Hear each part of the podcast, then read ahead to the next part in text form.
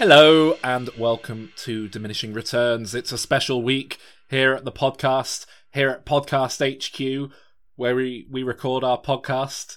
Where do we record it, Alan? Somewhere in England. Ooh. Very, very secretive.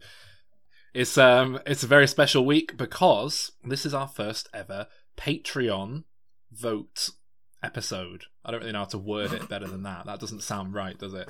Basically, we've got a Patreon. If you haven't heard yet, go to patreon.com forward slash dim returns and you can get all sorts of bonus content and shit for as little as one dollar a month. Oh my god!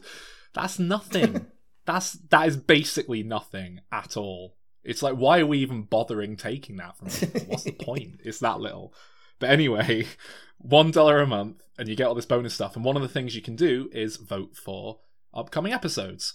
And this is the first such fruit of said loins.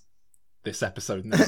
now, Sol, I know you Yeah. you were in you were uh, in charge of the vote. Um, now, I just can't help noticing that the film that we're looking at today, the Patreon voters have chosen, is The Iron Giant, which also happens to be a personal favourite of yours.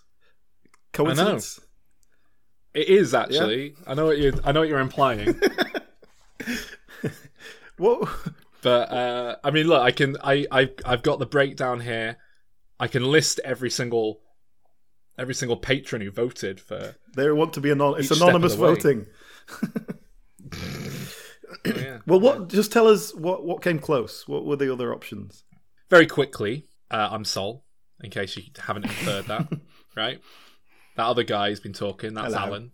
I think we used his name a few times. We are joined this week by regular regular friend of the show, co-host and patron herself, uh, Ms. Judy Bignell. Hola. Which did you vote for, Judy? She missed. She joined way after this. Oh, you- Time Yeah, I'm sorry. I'm not even gonna pretend.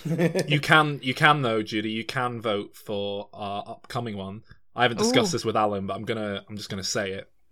Uh, we'll we'll be launching. Alan can veto it and we'll edit it out. But if not, let's see how you feel about this, Alan. Yeah. Uh, if you join our Patreon, uh, you can go and take part in our new vote that we'll be launching soon.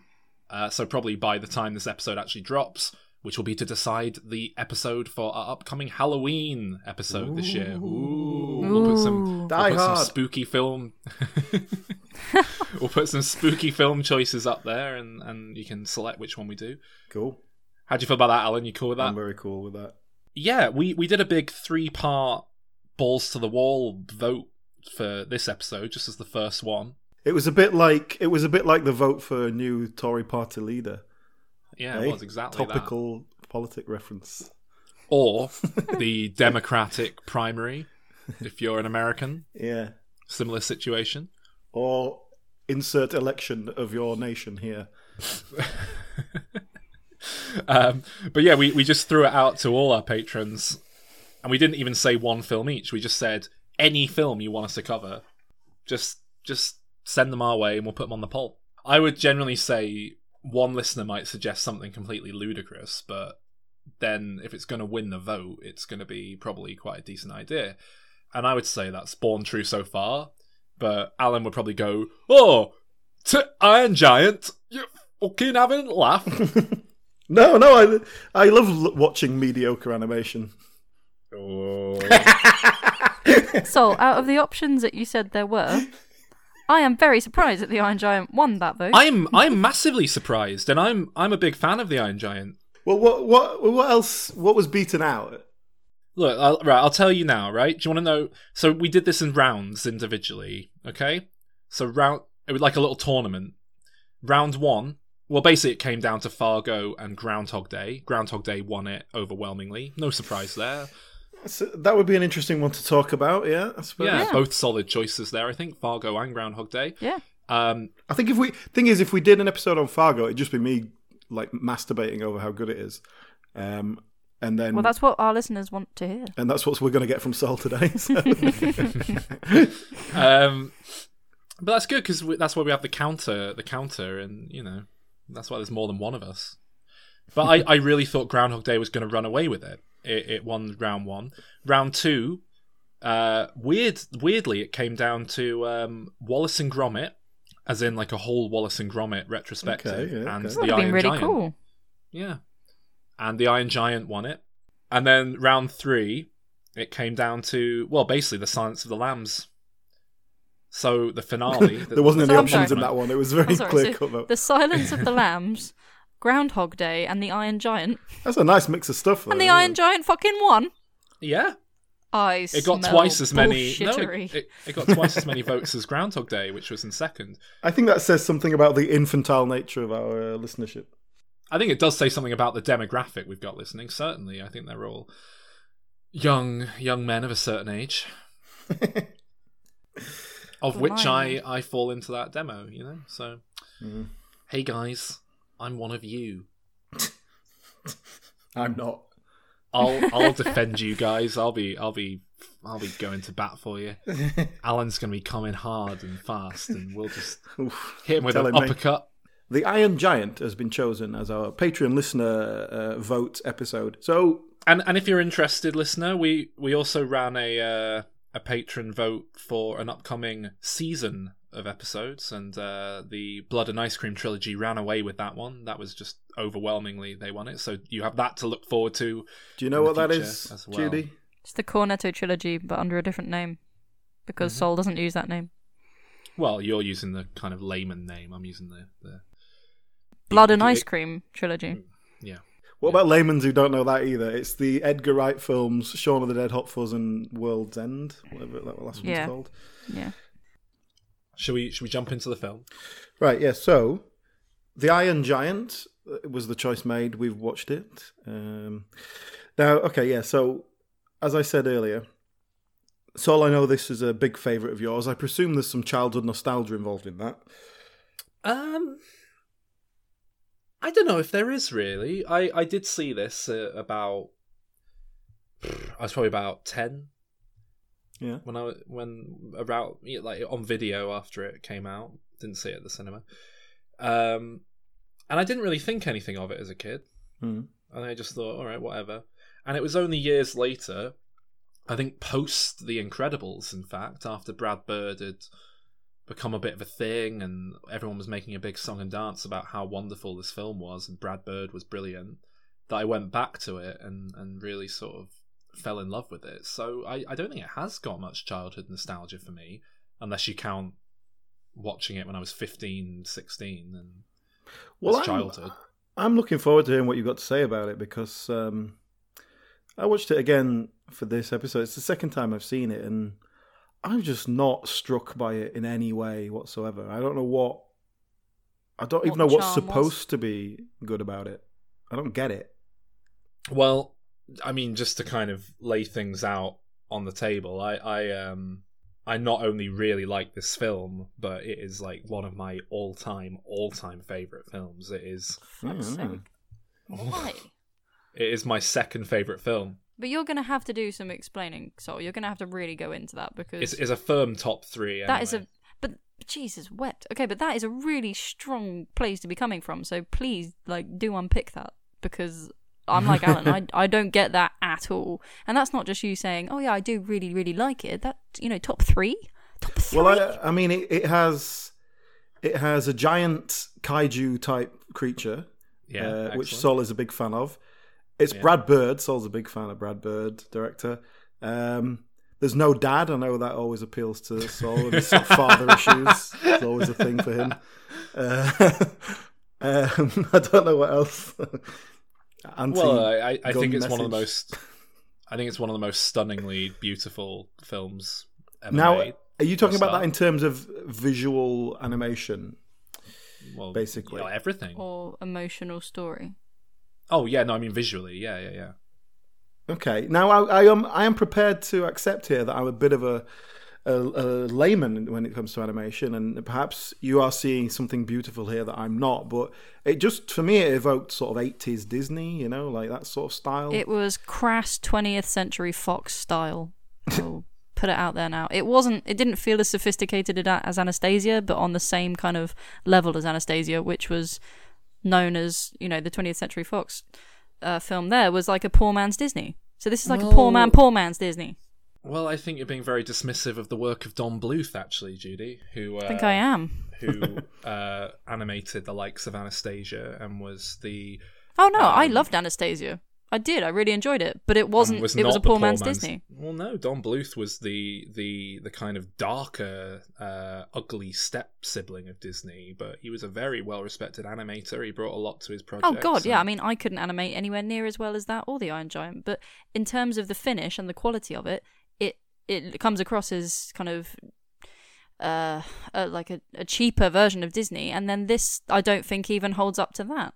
well, Disney is the the the fucking top of the. Okay, top, so though, poor man's. Disney is is still Yeah, it's like accurate. it, it it's like you know if someone called me a poor man's brad pitt i'd be very complimented by that I'd, Okay, I'd- so- No, Sol, you're a poor man's Keanu Reeves. Everybody knows that. But my- okay, Yeah, but, that's I fine mean- i'll take that I'm, I'm happy with that My point is though, surely then I'm not that being that dismissive if you're agreeing. You're saying it well can no be a I, good I think you're saying it in a very dismissive way i think you're trying to be very dismissive i Well, think this no, film is I'm- utterly stunning But what I'm trying to, I'm just, I'm trying to kind of say it as a counter to you, I guess, because I don't understand. Like Alan asked you, you know, what is it about it? And you're saying that the animation is very good. I'm, I'm kind of going, well, to me, it it doesn't actually look that high quality. Although I couldn't produce it, God, I couldn't. Um, it doesn't seem overwhelmingly anything. So I'm, that's why I'm still trying to gauge where your really strong reactions come from. okay it's it's one of the last substantially like notable hand drawn animated films out there sadly um even though they were still making these things relatively um consistently for another 10 years um so it, it's kind of this is about as far as as hand drawn animation technology ever got you've got these gorgeously painted backgrounds that are just lovely You've got um, seamless integration of digital effects. Obviously, the, the Iron Giant himself is a CGI character. That was a, a revolution at the time. Oh wait, let me stop you there because I didn't know that. I was going to say I wouldn't have known that. Um, and so yeah, I would. I'll grant you that was That seamless. is I will say that yeah. when we see the shipwreck at the beginning, I could tell that the waves were were CG. That that sort of jumped out a little bit. Mm. Um, but no, I didn't pick up the the the, the giant himself was CGI. I, I wouldn't have known that. Mm. So yeah, no, that's that is really interesting seeing that transition. Yeah, Um, I, I think and yeah, credit to it. I think, and I might be wrong in saying this, but I, I believe he was the first ever um, fully CGI character integrated within a, a um, hand drawn film. You you could make the argument that the magic carpet in Aladdin was, but he was kind of um, hand drawn patterns layered over digital stuff, so I don't think it quite counts. Um, but there's a, there's a lot of CGI in this film. You know, the satellite at the start, um, all the cars and bicycles and things, most vehicles. It, it it's gets a lot of use. It's um, it's all used very seamlessly. and beyond that, there- then? well, I, I think typically it's just you're making a, a, a vehicle or something like that. It it's kind of pointless drawing it every single frame differently, and it's nice to be able to turn it and look at it from different angles. Whereas I guess. the yeah. the point of doing hand drawn is to get emotive character movements and facial Mm. expressions and things like that. So yeah, rather than movement of the of the item or the object. Yeah. Okay. Um, and I, I certainly imagine that's how they or why they've approached it this way with this film. But I mean, God, beyond that, there's like lighting effects in this film that are fucking remarkable. That that shot where um, Hogarth looks out from the rooftop with his torch and it, it shines the light. Oh yeah, the, God, I was um, thinking that's very good torch.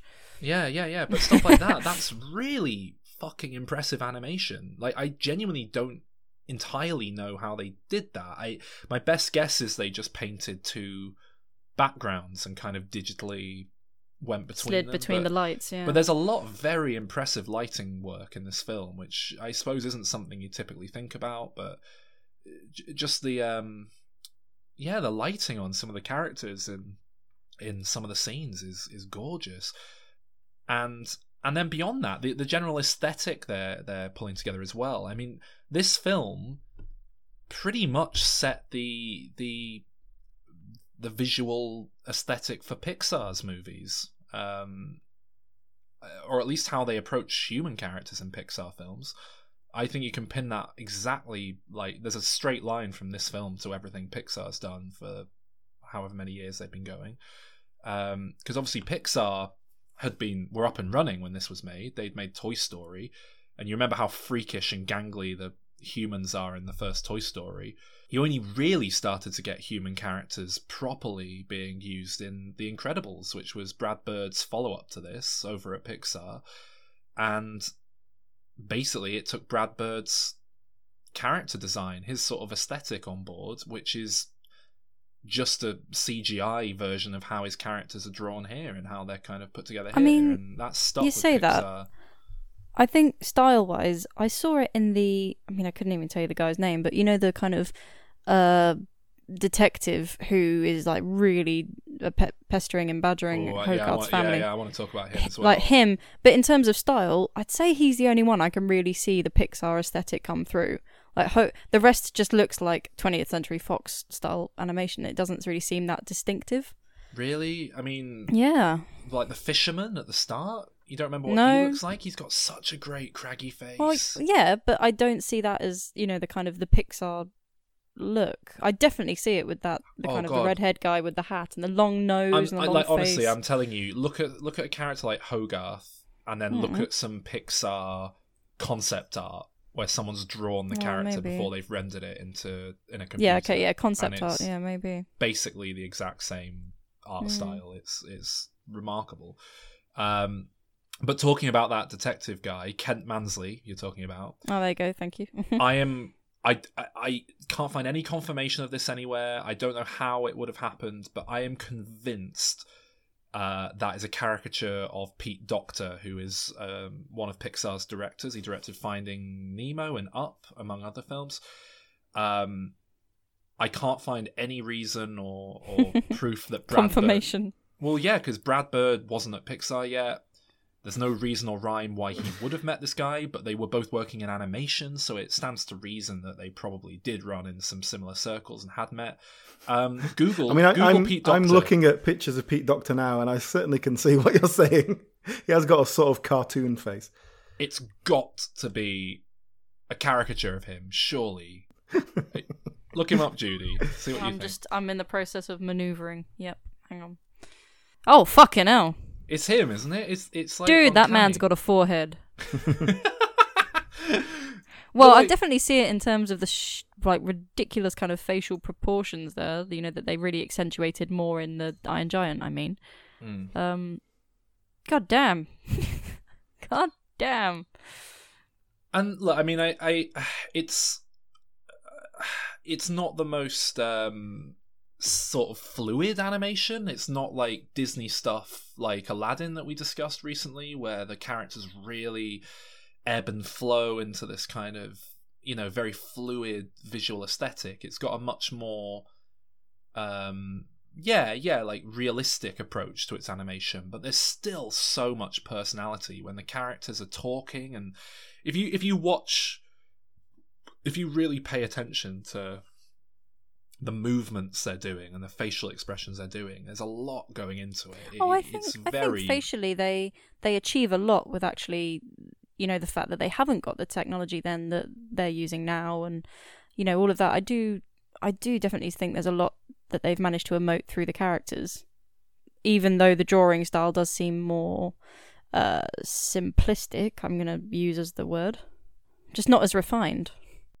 I th- I think it's an uh, uh, aesthetic as well that I'm quite primed to like. It's you know it's very similar to uh, Futurama, for example, which is one of my favorite um, TV. Well, it is my favorite TV show. Um, it, it, it, it's that kind of blend of hand drawn and and bits of CGI just to you know elevate it and make it look even better when when necessary and um, it, it's quite a common look from animation around the turn of the, the century, from around the, Mhm. the year 2000 ish, and then it kind of went away as CGI just completely replaced hand drawn animation pretty much altogether, which is very sad. Because I, I love it, but I, I can see how Mm. to uh, no offense, guys, but to like animation layman's, it, it would kind of perhaps not seen. Just that looks a bit more jarring. No, definitely. But also, this the, the demographic of this film surely is is young children, and they're not going to pick up on stuff like that uh, consciously. So there has to be something more to this film. And you know, I, I think Brad Bird would probably take issue with calling it a kids' film. He's the kind of guy who'd kick off about that and be like, "With due, What res- guy who works at with- Pixar? with due respect, it's not a kids' film. It is suitable for kids, but it is not a kids' film." Well, I would agree with that, to be honest with you. But I presume, from a marketing point of view, this is a hmm. kids' film, and we're selling it to kids. Well, from a marketing point of view, this film bombed hard and didn't do very well and completely. Well, I'm not surprised. and Probably because he wasn't aiming at a kids. Should have just aimed it at kids. Put a final nail in hand-drawn animation in a lot of ways because this was when you know people just weren't interested in these films. Particularly Disney were pumping out shit uh, hand-drawn animation at this time. The likes of uh, Brother Bear, for example. Brother Bear was awesome. That's a well good film. Fucking hell. You you can't talk. You like the Iron Giant. Yeah, an excellent film. In terms of animation, Brother Bear was not bad. Anyway, Yeah, in terms of the actual animation, Disney have never pretty much not put a foot wrong since the 80s. Like, yeah, the, the, the animation of Brother Bear is gorgeous, but the film's a load oh, you're knocking it because it's shamanic again. You're not spiritual soul. That's the problem. Brother Bear's not like. Brother Bear. It's about shamanism Brother like Bear's that. not a well regarded film. I know it's not, but it's great. It's cracking. The Iron Giant is. No, you just said it bombed. No, it financially underperformed. It, it got universal acclaim from pretty much everyone who went to see it and critics. It's very. The right, fact that I'm it. putting it out there now. You should do Brother Bear on here because it has a sequel. So I've seen them There you both. go. yeah, Brother Bear Two is shit. But also Brother Bear it. 1. No, it's not. I'm just looking it up, right? Brother Bear, 37% on Rotten Tomatoes. Brother Bear 2, 50% on Rotten Tomatoes. Fifty or fifteen. 50. You can't trust the public. That's not the public, that's critics. You can't trust critics. Now, for comparison, do you want to know what the Iron Giant has on Rotten Tomatoes? 86, and the top one is still your comment. Brother Bear, 37%. The Iron Giant, 96%. 96. Certified. Alan, back me up here. Back well, me I, up I mean, Come on. So, okay, let's. If this is a a critic's favorite and a flop with the audience, that that is not a big surprise. Um, Yeah, but how is it a favourite with the critics? That's what I don't get. Well, Rotten Tomatoes says the endearing Iron Giant tackles ambitious topics and complex human relationships with a steady hand and beautifully animated direction from Brad Bird. great. Can we talk about those So, uh, heavy wrote- subjects because I, I, I didn't catch That's catch the big them. part of it, I guess.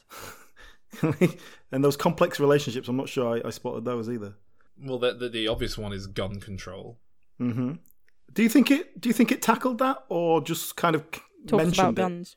I think it tackled it. It was kind of, it basically came down on violence bad. It, it- like, it's a simple approach to it, but it it's it works.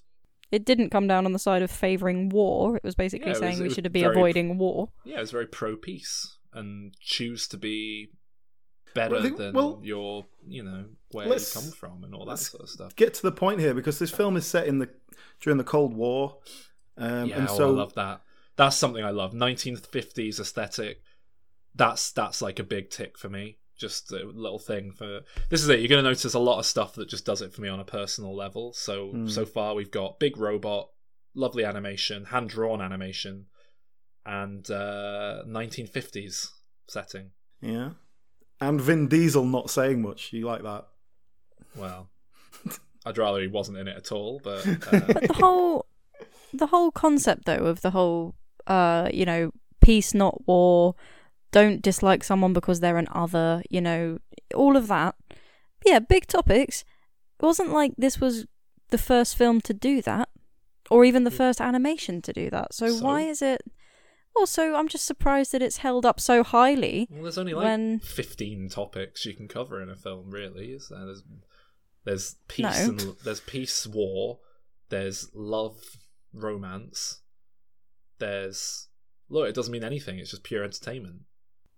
Well, look with this, we get this setting and we get the the nuclear threat sort of established very quickly because Love we that. see That's another thing I love. Yeah. we see the kid at school watching a duck and cover Yeah. um, video, which I really liked. Actually, the satire of that um, that video was quite funny.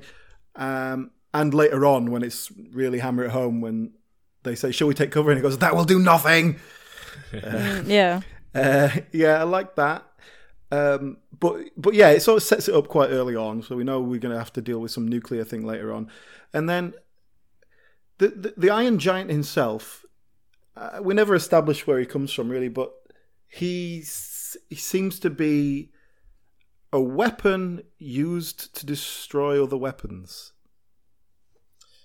Is that his purpose? Yeah, that's a bit vague, isn't it? Is, well, I, I don't know if he's intentionally a weapon used to destroy other weapons. I, I think he's. But he does react to guns. Well, yeah, it's, it's an inbuilt defense mechanism. I, he's a weapon sent to just like destroy and like he's a war machine.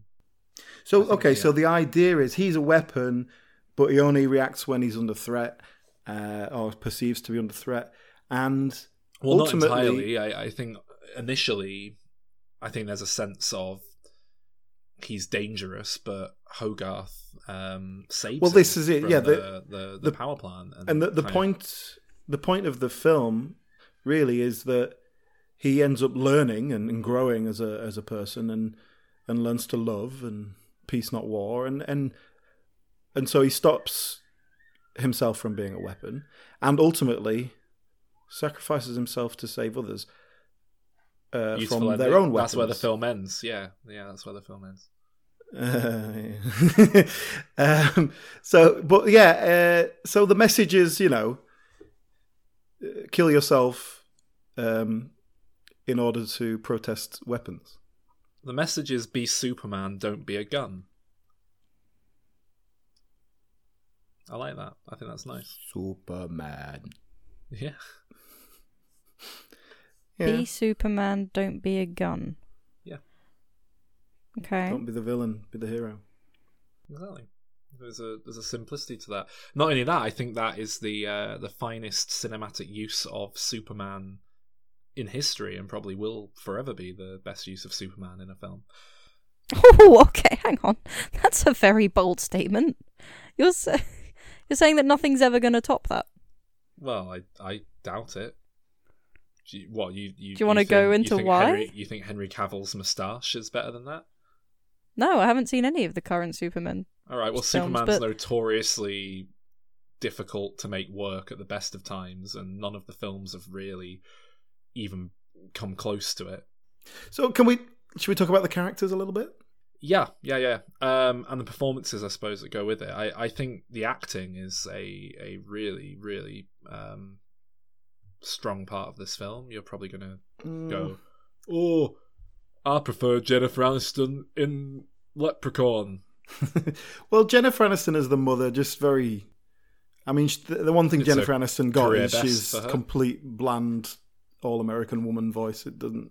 Could have been anyone. Um, Harry Connick it's their best Jr. Harry Connick Jr. is the kind of the, the scrap guy.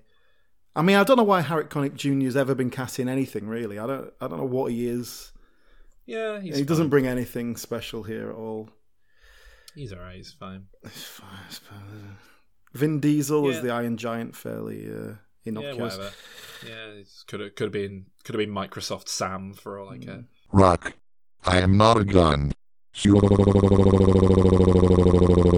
Superman. Definitely my favourite was Christian McDonald as Kent Mansley. He was the one No, who brought real character.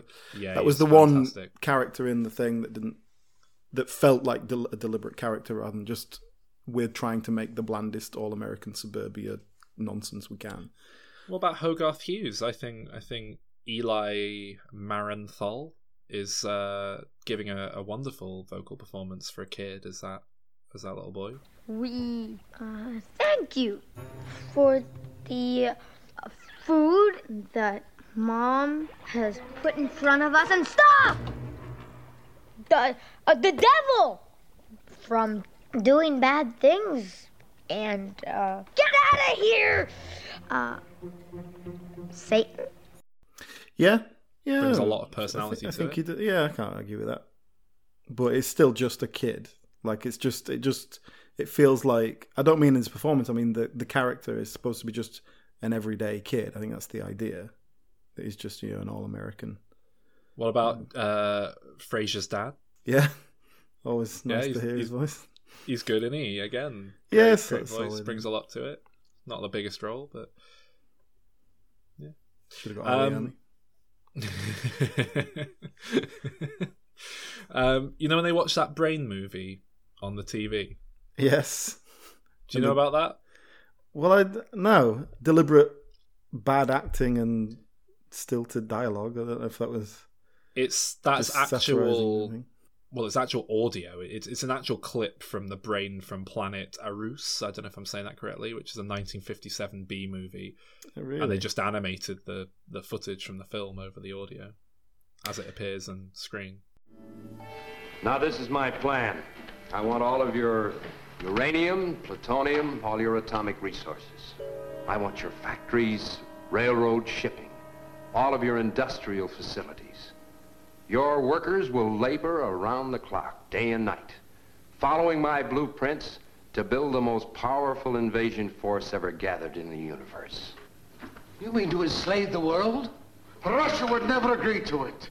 That's interesting because listening listening to it, I was thinking they're overdoing this a bit. Isn't I it? know, I know, I know, I know. I had the same thought. It's quite bizarre. Do you know a little bit of trivia? When when Kent Mansley is um, looking when he's on the phone to um, Frasier's dad. What's Frasier's dad called? John Mahoney. No, what's Frasier's dad called? I don't know. Frasier Niles and Martin. I've looked him up. He's Martin Crane. Yeah, when he's on the phone to him, he looks at this oven mitt. and it's like a dog. Do you remember that? Yeah. You probably don't. Oh, you do. Uh, that dog is Family Dog, which was a, a sort of short-lived um, project that Brad Bird tried to um, get going. I think they produced a pilot, or it might have been a, a, a kind of one-off TV special. They produced a like a TV special or a pilot, I believe, uh, as part of one of these shows where they just kind of do anthology. We'll put all the pilots out as a series, and then got a season. I think it got cancelled pretty swiftly. Don't think it did very well. What about um, a scrap merchant who also is like an artist? Supposed to just take that Yeah. on the chin, am I? What's wrong with that? He's a beatnik. Is he? Beatnik scrap merchant. What's wrong with that? He's got to make a living. He's got to bring in some money. That's that's his like side hustle that lets him pursue his art. He's got a good gig. Mm, Got good dunno. setup.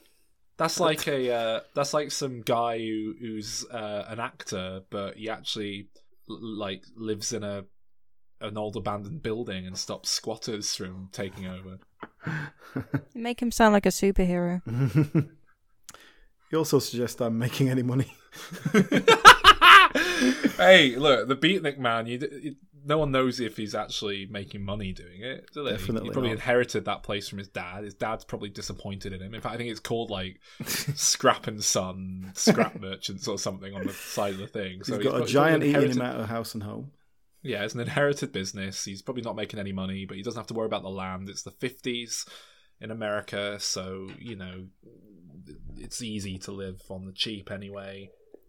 He's just doing a bit of art in his spare time. Business pretty much runs itself. It's just about owning the land to dump everything there.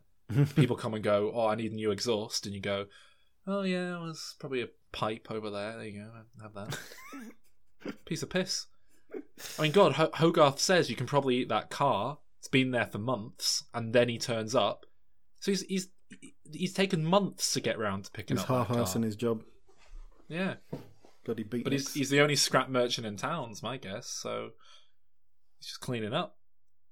I don't think I don't see any problem with that. I think the problem comes that he's a scrap merchant, but he dresses like an artist in a black plo- polo neck. He's a beatnik. Yeah, I'm an office worker, but I dress like a prick as well. So what's your point? I haven't got a problem with it. I'm just surprised Alan didn't comment on it. Uh, that scene where the giant learns about death. You gonna you gonna shit all over that probably? Which one?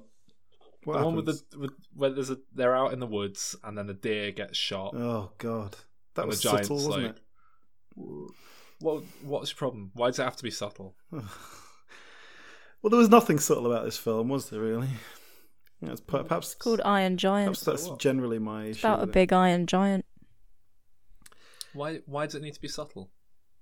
because it's not entertaining, This is. and it doesn't really say that much for all its non-subtlety.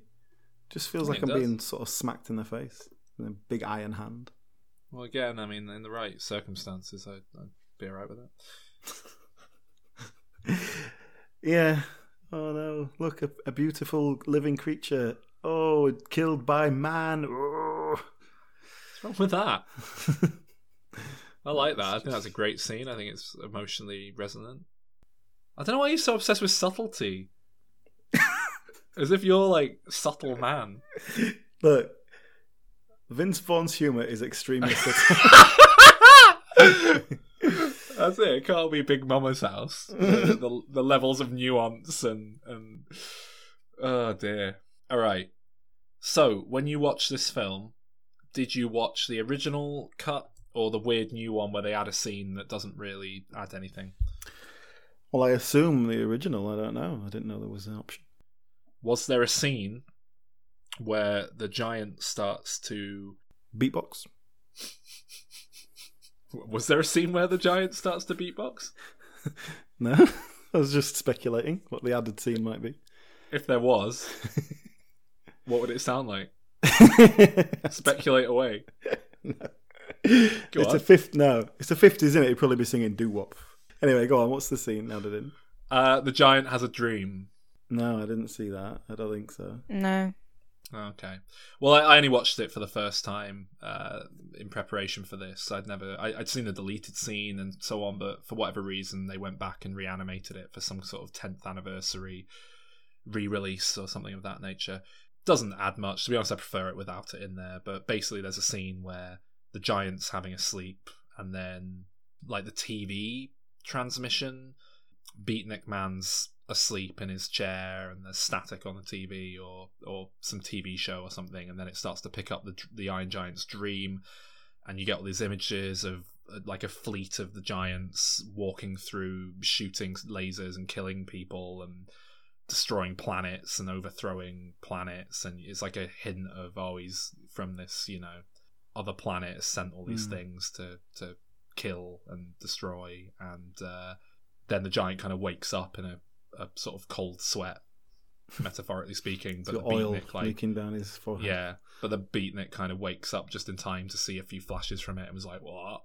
So it kind of sets it sets that initial bit of distrust in in in Hmm. uh, motion for then the scene following with them is where um, he nearly shoots Hogarth after he points a gun at him. Yeah, I think I prefer it without it, but it's a lovely Hmm. bit of animation, like great visual sequence. Yeah, it does, of course, set up the uh, the the very unsettling implication that this giant is one of hundreds, if not thousands, and And they're gonna they come may have looking for turned one of them good, but yeah, there's there's going to be an invasion of these things. that- He's the scout. yeah, yeah. That's where I'd go with a sequel, but we'll get back to that later, I suppose. Yeah, well, I mean, I really have nothing else to say. I just the film yeah, did don't much else to generate a lot of comments from me. I mean, I like that. I like that montage scene of the guy calling him Having a shit. scout and ranger and stuff, Oh, where it's just he's following around the house going, "Hey kid, what's going on?" I love this film. I think I think the emotions all work for me. It's very resonant. I love all the characters. I think it's beautiful. I think the music's lovely. Um, it works on just about every level for me. I, I love the 90s, 1950s aesthetic. I love it when he when the giant goes all war machine mode at the end, and it's this kind of. I mean, it's more War of the Worlds than kaiju. It's it, it's inspired by the uh, Martian tripods very heavily, I believe. Um, God, some of the animation on those weapons is just like, oh, it's lovely. When he shoots at that warship off in the ocean, oh, Thunderchild. Yeah, I mean, perhaps just. I mean, we've established long since on this show that visuals don't do a lot for me. So, I guess animation is the same category. I, I wasn't I wasn't getting any of this orgasmic pleasure from the animation, so Mm. I was relying on the story, and I was just not that bothered. Really, I was it was just sort of very yeah mediocre. I—I just didn't care really. I think I think it's lovely. I think it's a lovely little story about a kid and a robot. Have you ever read The Iron Giant No, by I Ted didn't. Hughes? no, no, no, You, I mean, were you about to say you didn't know it was based on a book? no. I don't know anything about that. Oh, well, um, The Iron Giant's are, a very well regarded. I read it before they made the film. It's um, Ted Hughes wrote it. I believe he became the, the poet laureate off the back of that, or just in general. But um, it's it's very, very, very different. Well, is it is it American? Ted Hughes was British, wasn't he? I believe it's British. So is that one of the major changes they've made? Yeah, well, the book it's actually called The Iron Man Oh. up front, and uh, it's about a, a big Iron Man. Basically, it's about the Iron Giant coming down from from outer space, but it it goes off in like society discovers about him. Uh, from what I remember, some massive alien comes down to destroy Earth at the end, and the the Iron Man has to kind of defend Earth against it. It's it's complete like all over the shop nonsense that hasn't got anything to do with anything in this film really. um, but I mean, look, I loved it as a kid. It's a great little kids book. Um, I don't think there's nearly as much depth as what you get in this film, although you'd obviously disagree. perhaps- Well, maybe not. But anyway, it, it, it was a very well regarded book, and it got turned into a musical concept album by Pete Townshend. I eat heavy metal and I premium. I drink heavy water, nitro.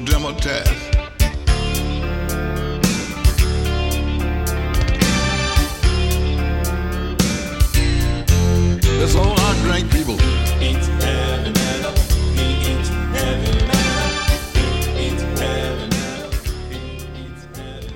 Oh, I noticed that his name was in the producer credits for this film. I was wondering. Oh, why. is it? Yeah. Because I kind of like, I was like, oh, I wonder if that is Pete Townshend, as in the Pete Townshend. It's probably just Yeah, someone yeah, else. yeah. Oh, they well, yeah, that is him. He made a, a concept album based on it, which is not great, but interesting. And basically, Warner Brothers, for whatever reason, optioned the, the album to make a film of it, and that's what got turned into this, The Iron Giant. Basically, Brad Bird came along and was like, uh, "Well, this album's shit, and I'm not making a a musical adaptation of this album. We're just going to completely wipe the slate clean. We'll do something about a big giant coming from outer space, and just wrote his own. The like turn. I mean, he didn't write it, did he? Well, no, did he write it? Did Brad Bird write this Um, with someone else? Tim have a look. McCanlies and yeah, Brad Bird's Brad screen Bird. story. So he, Yeah, that makes sense. Yeah, so I think Brad Bird came along and just sort of said, "Well, we're going to do this instead." Had the whole thing completely over overhauled. IMDb gives Brad Bird an uncredited screenplay by credit as well. Actually, interesting. Along with Brent Forrester. Why do I know that name? Who's that? Brent Forrester. Is he a Pixar guy? Oh wow, no, Brent Forrester. He's um, King of the Hill, The Office. Oh. Yeah, inter- oh, The Simpsons. There you go. So, um, anyway, so yeah, they just kind of. It, it's a classic case of. Um, I think it's one of the go-to classic examples of a, a book, uh, a film that's better than the book. When whenever people go, you know that age-old thing of oh, the film's never better than the book. Really pisses me off when people say that because it's people who are talking out their ass, don't know anything about what they're talking about. It's just an easy, easy talking point to spout. You go, well, why'd you say that? They go, oh, because Harry Potter's better when you read it. Yeah, well, is is that true of A Clockwork Orange? Is that true of Shrek? Is that true of Jumanji? Is that true of of of uh, hundreds of things? You know, there's so many film. Every film basically is based on a book, if not something else, and a lot of them are better than the books. And, Yes. and, and I tell you what, how many book, how many film novelizations are better than the film? I bet it's very few of them. very few. Yeah. So I'd like it to be stated for the record that Sol had that argument with himself this time, Alan. Okay? Don't want that shit landing on me. yeah, but spiritually, I was I was imagining that I was talking to you when you when I was doing it. You know what? I've just uh, I've just uh, realised as well. Hogarth Hughes, Ted Hughes, isn't it? Oh, yeah. Hey, hey. Yeah. Have you read the book, Judy? No, um, No. it's a very silly question. Was it? It was a really popular kids book. Loads of kids read it. it I didn't see this film as a kid, Sol. I watched it two nights ago. well, neither did I. Oh no, I did. I saw it when I was ten. I You take that did? Yeah. No, I didn't know it was a book until you said. I was just listening. I've just just Wikipedia'd Ted Hughes. It's been great over here. Judy, you did so. I think my favourite bit was when the big giant hand is like fumbling around the kitchen and the kid's like, The Oh, devil It's great. is uh oh I mean that was just quite well acted on the kid's part, I think. It's a great the comic bit. timing and it was very good. See what a Like- great. I It mean, was like watching a cliche and you know, it's definitely been done in other places, but it was still good timing, it still worked, it was funny. That's the sort of thing you'd enjoy seeing Robin Williams do, probably dressed up as a woman. This seems like the sort Which one of us are you talking to? Well, Judy.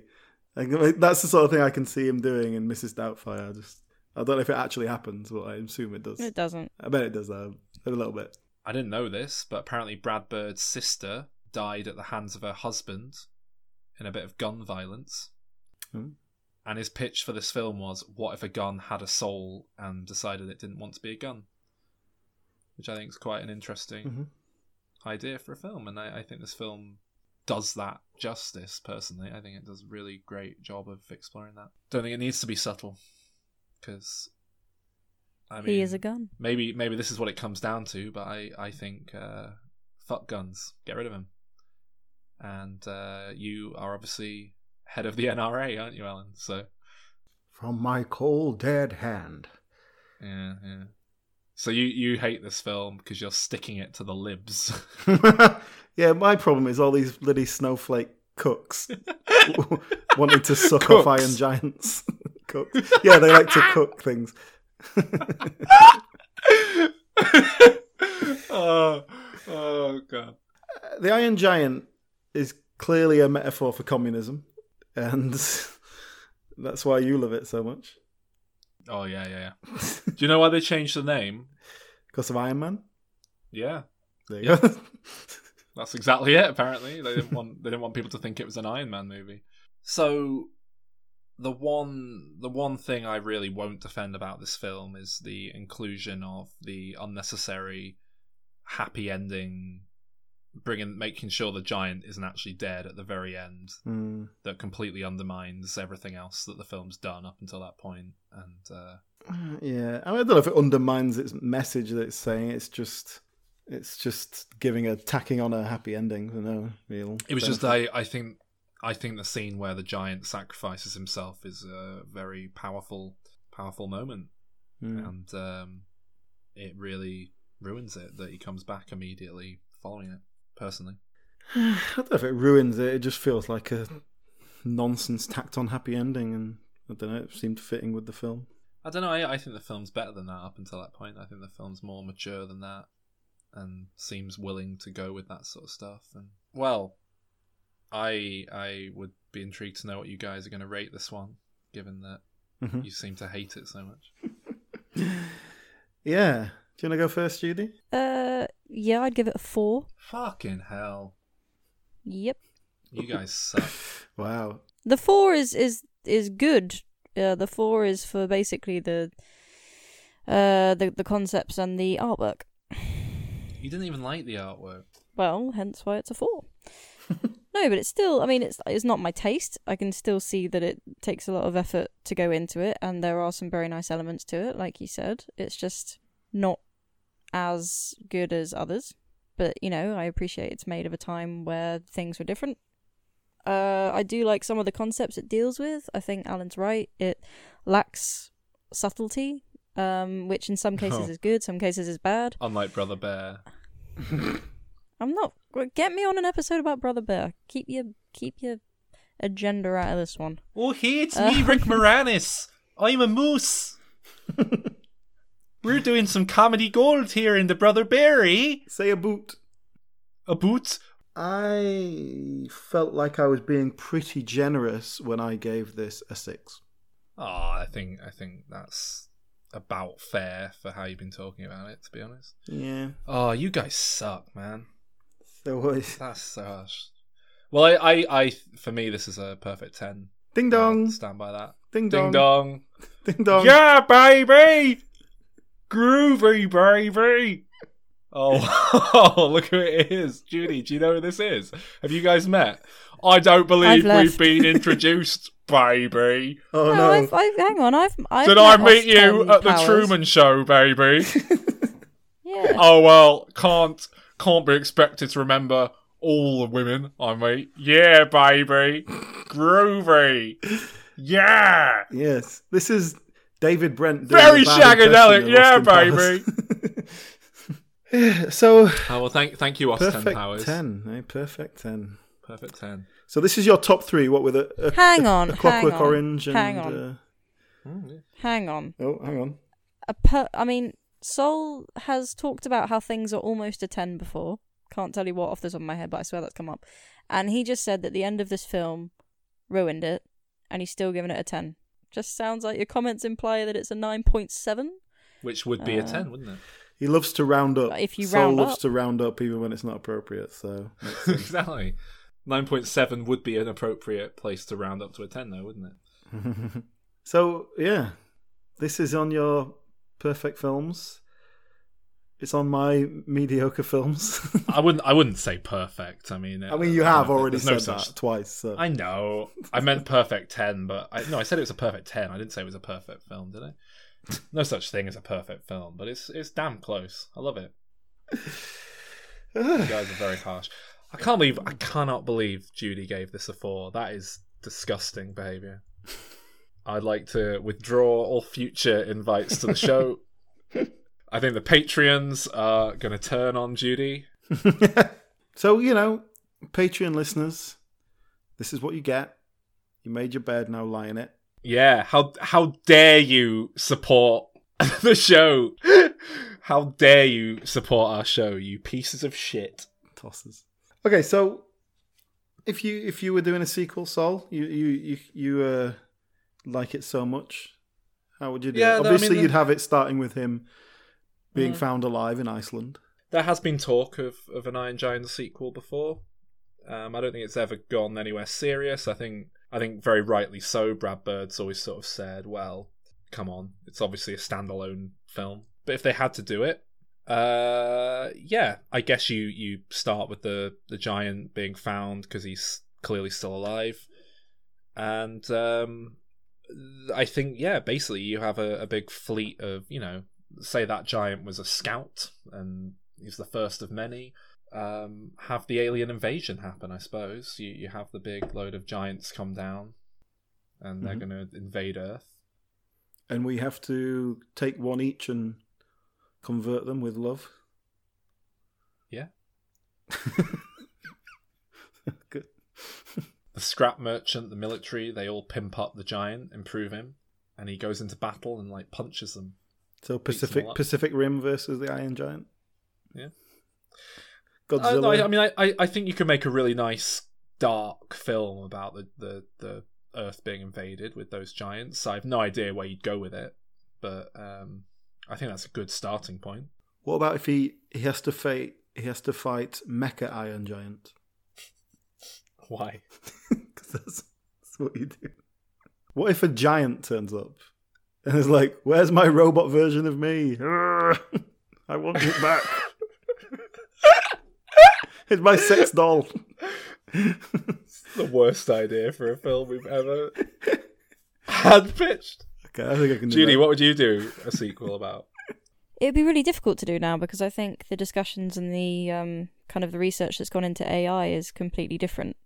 But you know, the idea that potentially someone either finds the giant again or he somehow returns home wherever home is and his modem or hard drive or whatever is all kind of overwritten again. Whatever the fuck that word would be. Something technological. His wires um have you know he's kind of defaulted back to whatever the, the default.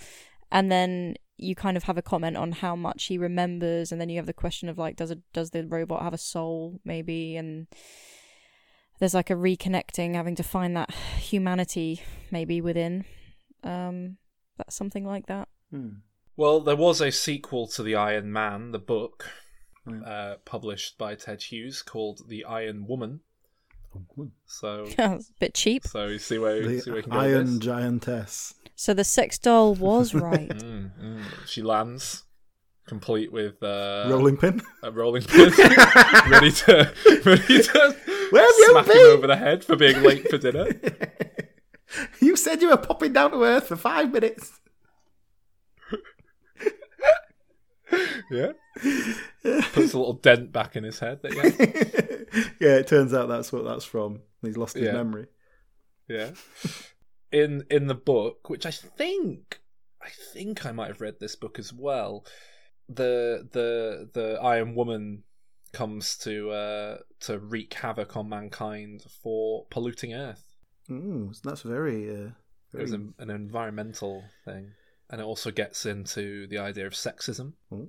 because because it's like fuck you men. It's as subtle I- as a rolling I'm pin, woman, isn't it? Hear me roar. Yeah, it's a kid's book by Ted Hughes. I mean, come on. He says it's. Brad Bird said it's not a story just for kids. Yeah, about the Iron Giant. He obviously, I mean, he wiped his ass metaphorically with Ted Hughes' book. He didn't give a shit about what was in those pages, did he? I can't help noticing just reading this Wikipedia page that there's a character in it called Space Bat Angel Dragon. Yeah, I told you. Did you? I I'm sure told you you, a didn't big use monster tho- from. You can't have used those words. though. Well, no, I didn't remember that's what it was called. I told you a big kaiju thing comes from space and it has a fight. So it's called Space Bat Angel Dragon. Apparently, yeah. Brilliant. What about the Iron Dwarf? And it's What about what about the Iron Lady? Yeah, yeah, a giant robot takes over Britain. robot, giant robot Thatcher Yeah, comes to oppress the workers down the mines. people love stuff Yeah. set in the eighties. Judy, can you can you do a Thatcher impression? No. it's not just me being difficult. I've never heard a clip of the woman. You've never heard Margaret Thatcher? No. How old are you?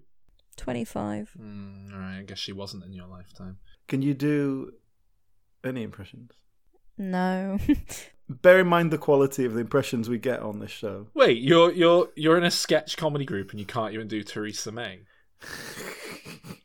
I can I can sing about Theresa May. I, I don't do an impression All of right, her. all right, hang on. Let me, let me Theresa May. Um,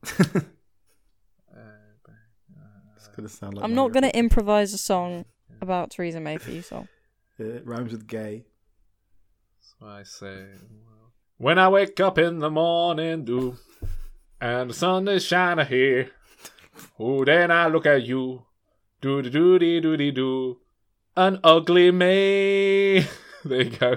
Uh, What, and underneath is like, ugly me. Ugly Oh, me. that's not nice, is it? It should be attacking her for a physical appearance. look, Jude, Judy's skill is in improv, so I think we should just ring the doorbell and see No, who see stop who it, arrives. stop it, stop Ding it. dong. Look, I'll just it. open the door. Let's see who it is. So, Uh, hello, who, who's it? Hello, nice to meet you. What's your name? Indignant Judy, how are you? it's the Iron Giantess. Oh, fuck you, man. Oh, she's learned the language very quickly. that was a weird voice. is this is this bullying? yes. Hmm. May, Theresa May. Stop trying to tie it in Hey. with Theresa May. okay, so that's the end of the podcast. What are we doing next? Oh, it's such an incompetent May. Oh, God. That's pretty good, well done. I'm sad. We left It the EU. No, I'm la- I'm sad we left the EU. Do do do do. Oh, such an incompetent May. She just keeps the. Uh, she just keeps going on about Brexit. Stretching it on. So, uh, let me let's see if you can work out this this subtle riddle, uh, Sol, to see what film Yeah. we're doing. Um, eight vaginas. Can you guess what uh, it Octomum. it's Octopussy. Oh, I was just going to say pussy galore, but No, I What think what we've was already done that. Octomum? Octomum. It's a woman who had eight kids in one go. I've just googled her. She's uh, she's not bad looking. I'd have eight kids with her as well. oh, is that the worst thing I've ever said? No. that's that's not good, is it? Uh, yeah, It's, not okay. even the, so, it's not even it's not even the worst thing I've said on this show that made it to uh, to the final edit. I was just listening back to our X Men episode. What's the joking about raping children in that one? you were you were cracking up, Alan. You were loving it. You were there I did. I did state for the record that it wasn't funny though. so I think we're all right. I think we're covered. Uh, Okay, it was it was in context, you know. It was talking about Bryan Singer. right. So thank you to the Patreon people who decided that this was a good idea.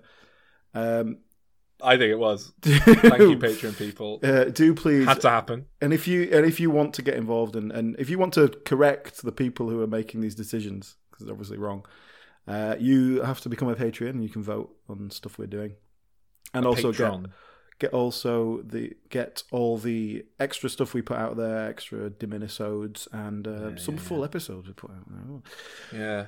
We've recorded we've recorded a shitload. We just we need to find the time to edit. them. edit and stuff. They're coming. They're coming. That's the uh, they're coming jingle. Well, I like the Iron Giant.